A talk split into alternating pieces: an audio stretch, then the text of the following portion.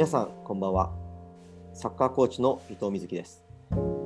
現在私はオーストラリアのシドニーで活動しています。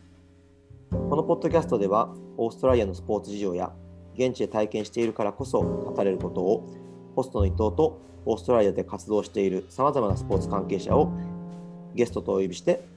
お届けしています。このポッドキャストを通してオーストラリアのスポーツの魅力が少しでも伝わるようにまたここに関わる人やえそれをこれを聞いてくれた人が、えオーストラリアに対して興味を持ってくれることそんなことが伝えればなと思っています。えー、っとこの当然ポッドキャストを今撮ってるということはですね、えー、この収録をしているのが2022年の3月25日なので、まあ、昨晩ですね、えー、オーストラリア時間の8時10分にキックオフでキックオフされた、えー、オーストラリア対日本のサッカー日本代表対あサッカーのオーストラリア代表の試合がありました。結果はご存知の通り、えー、2対0で日本代表が勝ち、ワールドカップ出場、カタールワールドカップ出場を決めました。そこで試合前にもあのいろいろとお話をしてましたし、あの現地でも当然、えー、昨日は試合を見て、記者会見等にも出て、あの当然私に持ってない情報っていうところでいろいろと見聞きしている、えー、大切な私の、えー、ほぼほぼレギュラーの高上さん。はい、また今日もお願いします。はい、よろしくお願いします。はい、あのー、まあ、昨日も試合のね、ハーフタイムだったり、まあ、試合前にも少し、えっ、ー、と、今日どうですかねって話だったり、ハーフタイムも少し話す時間があったりとかしたんですけど、まあ、試合終わった後なんかこう長々とね、うん、あの試合どうでしたって話をすることは、当然なかなか、あの、タカさんの方もいろいろと仕事、まあ、記者会見だったり、記事を書いたりがあったと思うのでなかったんですが、あの、もう多分、そちら自宅の方戻られてると思うんですけども、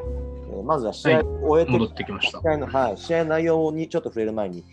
試合終わってからどうでしたか、あのー、なかなか多分こういうライターの方のその後の作業とか、どれだけ大変か私は分かんないですけど、結構やっぱりバタバタするもんですか、試合終わった後は。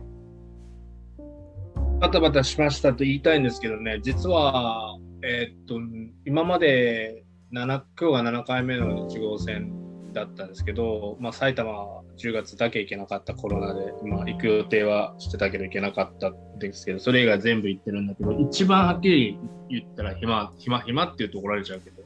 ゆっくり、じっくり観戦できたっていうのは、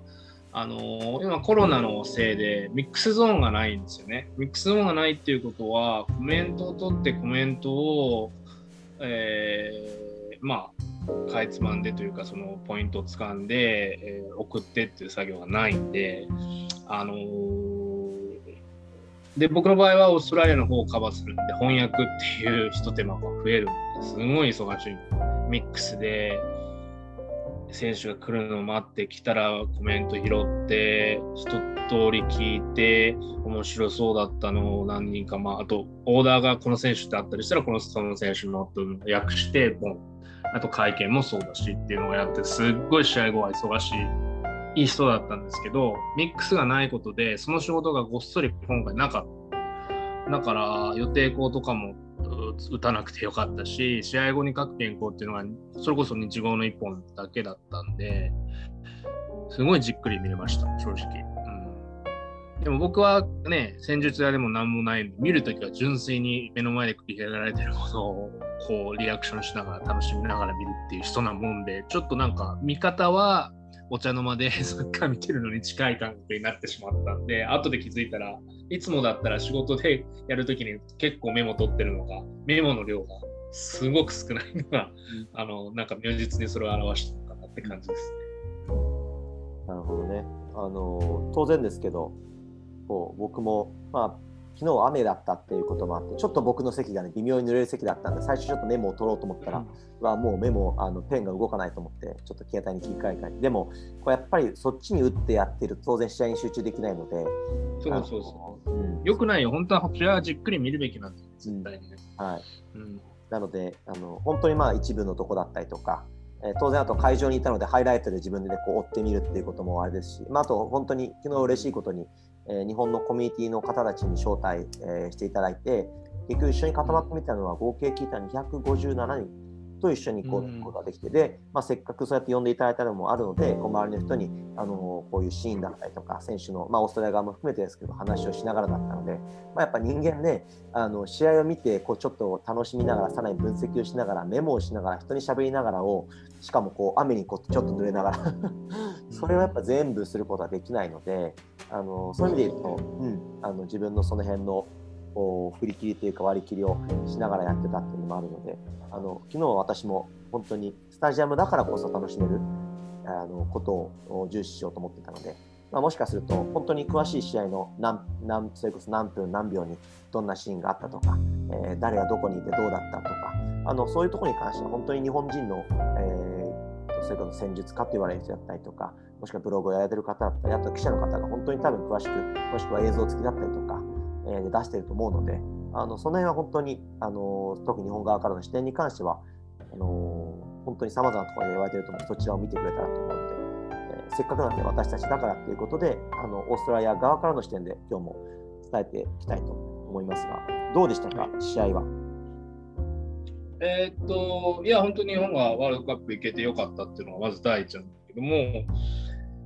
まあ、その前回ちょっとぐすめいたことがいっぱい出ちゃって申し訳なかったんだけど、まあ、そのオーストラリアにこう軸足を持って追ってる側としては、やっぱその追う、ね、次消化試合になっちゃったらもうなんか追うモードも1段も2段も下がっちゃうわけで、そうなった考えたときに、ここはちょっと日本にはお休みいただいてというか、あのっていうシナリオが全く用意されてなかったわけじゃないし、まあ、でも、負けてほしいってことは決してないんで、そこは誤解してほしくないんですけど、まあ、あとは、心情的にはね、やっぱ、ベストコンディションで、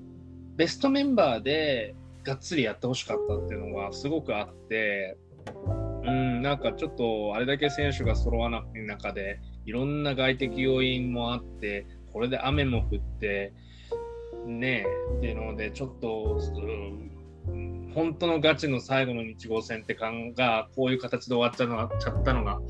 あのこう万全でできなかったっていうのは残念っていうのはすごく試合前に感じちゃった。その両軍並んだ時にねああムーイもいねえや大迫もいねえや大然も見たかったなとかって思った時にベストの日号戦見たかったなマインドがすごく試合前はあった。でもまあ気づいたらやっぱりそのピッチ上に出てる人はやっぱ選ばれて出てるわけでその気持ちも入ってたし、うんあの、そのゲームに魅了されてた自分ももちろんいるんだけども、うん、そんな感じですね。だから結果としては日本がいけてよかった。でもう正直な話今のオーストラリアは負けるべくして負けたと思うんで、あの、そこはねもうあの素直にオージーの記者連中も素直に受け入れてたしやっぱり日本に引導を渡されたっていうことに意味を持って持ってた彼らはやっぱ日本を追わなきゃいけないしこの日本との差を絶望的につく前にちょっとでも詰め始めなきゃいけないっていうのはやっぱりいろんな関わり方のいるサッカーにいろんな関わり方をしてる人たちなりに考えてるところで日本にその差を見せつけられてワールドカップの automatic qualify がなくなったっていう事実は日本オーストラリアの今後にとってはいいことなのかもしれないっていうふうにポジティブに感じましたね、そこはね。うん、そうですね。あのそこは僕も同感で、あのまあ、勝負事なのであの引き分けを除いては、まあ、勝ちと負けがつきますし、まあ、こういう予選でしかもこう終盤になってきたら、まあ、引き分けです、えー、引き分けということがあったとしてもその後の結果に響く、まあ、今回のオーストラリアで言ったらオーストラリア引き分けたら、あのー、そのまま自動的な予選突破なかったので、そういうで引き分けイコール負けにつながるので、あのこういうスポーツは当然多くの人が、いや、勝利、勝利至上主義とか勝利に勝ちにこだわった。でも、僕は勝ちにこだわるような競争的なものが、えー、あっても僕はいいと思います。あの全てにそれは望まないですけど、そういう意味で言ったら、やはりこのワールドカップ予選だったりとか、っていうのは勝ち負けがあるから、えー、スポーツを見る人がやる方も楽しめると思うので、そういう意味で言うと、まあ、やはり僕もタカさんと一緒で、まあ、負けるならば、まあ、もしくはあの何か大きなきっかけをもらうならばあの、まあ、僕たちの生まれ育ったというか、えー、国である日本そして今おそらくアジアのチャンピオンであるだろう、えー、日本にっていうところが、まあ、目の前で、ね、決めたのは僕は嬉しい気持ちと、あの嬉しい気持ちと、とても混在をしていたしましたが、まあ、ちょっとそれを後に触れるにして。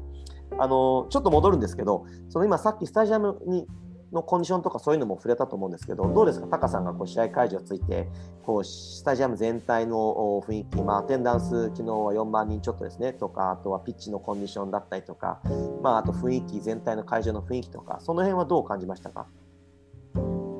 いや、あのー、ね、もういつものことなんだけど、試合前日から盛り上がりとかありますかとかってよく日本の人は聞きがちなんだけど、いや試合会試合前日なんて盛り上がりがないです。そして試合3時間、4時間からなんかこうイベントやっててとかってこともこの国はないんで、もう本当試合3時間切ってから徐々に徐々に。でも本当に、えー、キックオフギリギリまでパブで飲んでくる連中がほとんどなんで、試合開始直前でも、これ絶対4万もいかねえんじゃんっていうぐらいの入りだったし、まあ、雨もあって、出足は相変わらず遅いし、うん、でもまあ、ね、ガソリン入ってくるから、いざ席に着いたら盛り上がりっていうのはやっぱ出てきたし、感じたし、そのやっぱ昨日ね、不可解なジャッジが、オーストラリアからしてみれば不可解なジャッジがいくつかあった時のブーイングの強烈さとかね、やっぱさすがやなと感じさせるものはあったし、うん、なんかまあ、オーストラリアの代表戦はいつもこういうノリなのかなっていうのは感じれましたね。だからまあ、うん、選手にもね、ファンにも無駄な緊張感とかそういうのはなかったんで、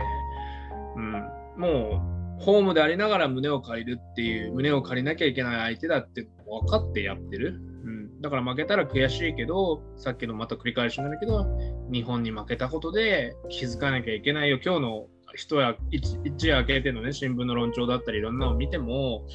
もうここからもうやり直して、この5年間はもう無駄だったっていうふうにね、もうズバッと言ってる人もいるいるし、うん、もう正直解任含みでとだと思うよ。うん。あのー、サウジの結果次第というか、下手するとサウジ戦だって代行になるかもしれない。今絶対 ongoing で話はされてるはずなんで。で、マイケル・リンチみたいなすごく影響力のある、あのジャーナリストとかももうはっきりダメだって言ってるし、うん。あの仲いいはずの、あの元代表連中だってテレビの電波で批判し始めてるし、うん、だからもう公認探しは始まってると思うし、うん。あのー、おそらくプレーオフはアーニーで行かないんじゃないかと。うん、ここまでもう批判が先に立った時にアーニー自身のモチベーションにも問題があると思うし出てくると思うし、うん、選手的なもの選手もねもう求心力、本当に絶対あのコロナでミスつけてたんで下がってて、今回も。あのちょっと奇策めいたことが、そこから、ね、やっぱ中盤の差がはっきり出た試合だったから、うん、そういうところでの求心力もまたネガティブなものが増えたとすると、うん、思い切ったあなたが振るわれても、もう誰もか驚かないんじゃないかなっていうのがあって、まあ幸いというかね、まあ、あのアシスタントのレネーはもう監督やってもおかしくないキャリアのある人なんであの彼が代行っていうことで十分書くって言うと変だけどあの収まるから実際今回のそのコロナで彼が藤から出てこれなかった時がそれのオペレーションの演習というかになったような部分ももしかしたら後付けだけどねあり得ると思うのでまあ解任もあるのかなと。思ってますよ。そうですね、うん。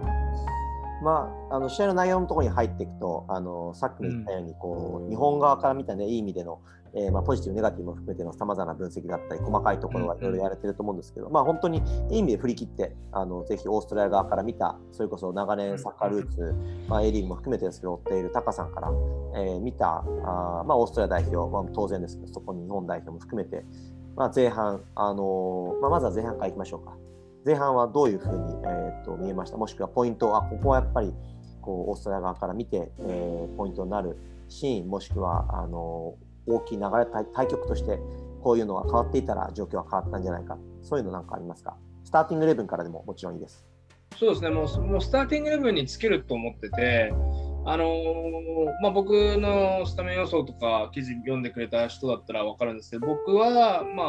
ああのーアーニーが思い切って若手シフトをしてくるんじゃないかと。まあもう自分に後がないのも分かってる中で、だったら自分が見出した選手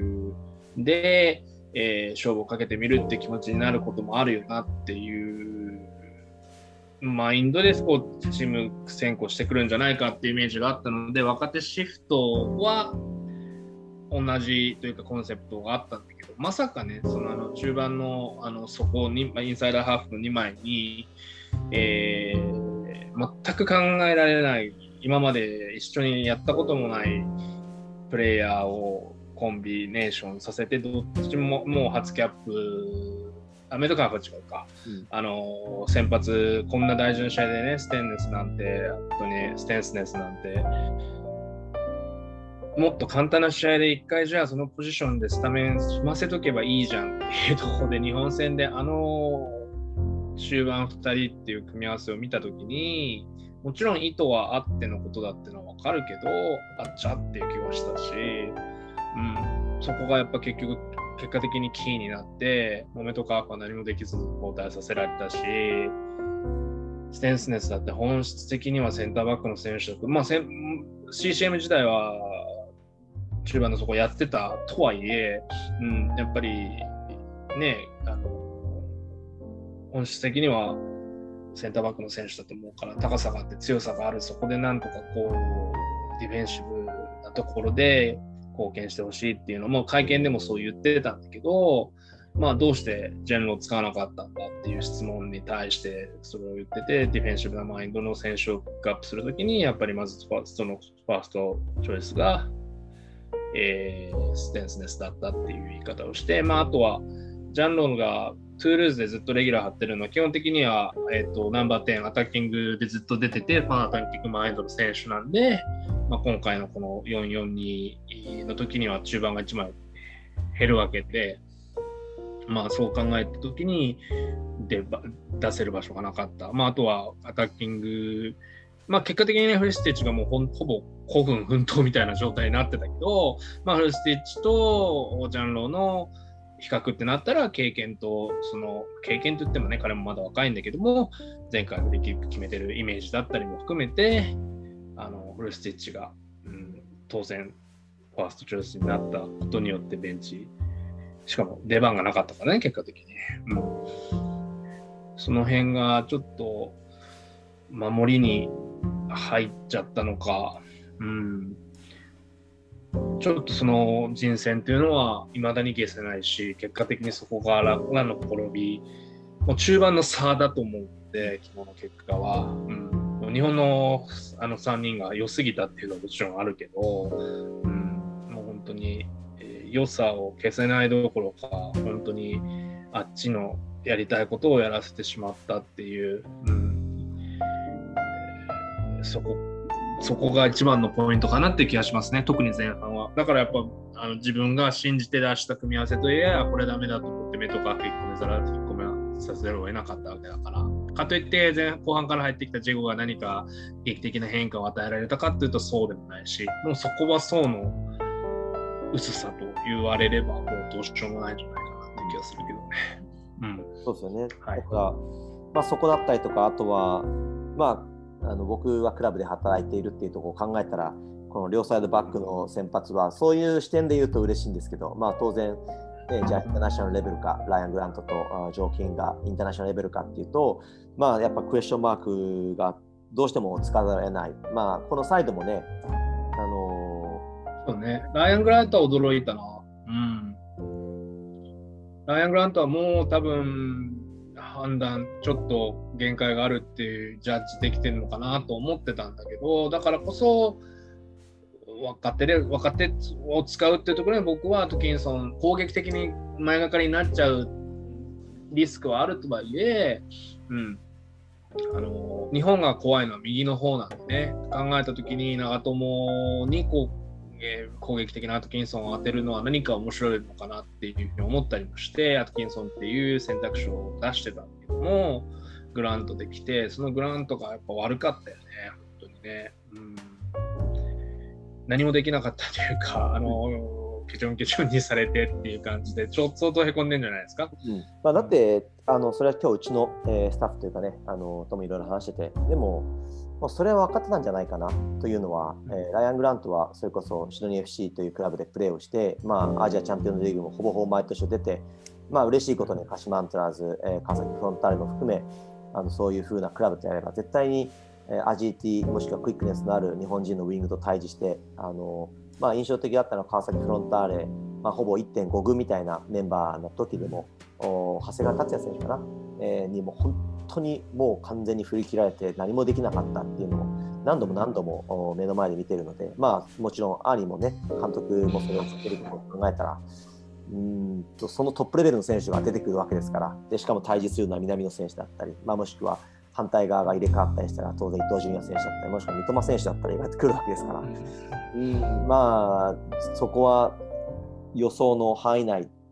であるべきだったしそうだったんじゃないかな、まあ、実際長友選手が背後を取って、えーそこからクロスでチャンスあの作られたりっていうのもありましたし、うんまあ、条件にしてもまだね、あのー特にディフェンスに関してそんなに、えー優れて、えーとこのグリーンゴールドを着てっていうレベルかっていうと、あのー本当にこれからっていうところでそういう意味で言うとさっきの中盤の2人も含めてこう若手を使うのはいいんですけど変える場面変える配置というか変える選手がとても多かったなっていう思いましたね。うん。もう本当になんかゲームプランがあったのかどうかっていうか、まあ多分メトカーがそこで引っ込めるっていうのはもうやっぱ出来が悪すぎたからすぎるあの尽きると思うんで、そこでカード1枚も使わざるを得なかった前半で、うん、そこでまあ狂ったものもあるかもしれないけど、うん、正直人選ミスというかその経験のない2人を並べて一緒に出たこともない2人を並べてあの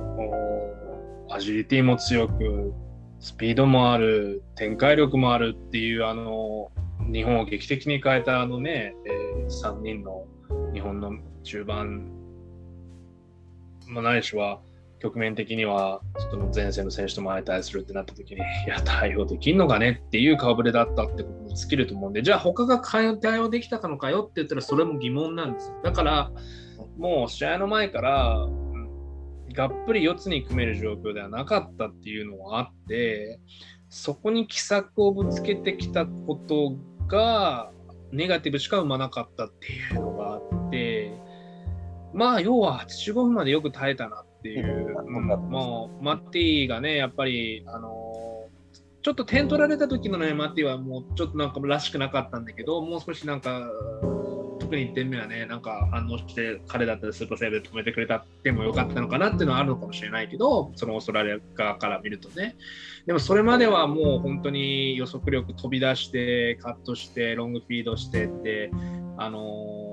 すごくいいマッティを見れてたから、うん、でステンスベルもできないもまああの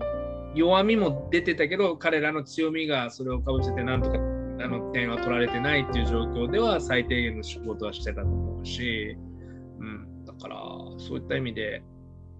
ね、勝たなきゃいけないオーストラリアが10分切った、よっしゃ、もう疲れてるけど前に出なきゃいけないぜっていう時に、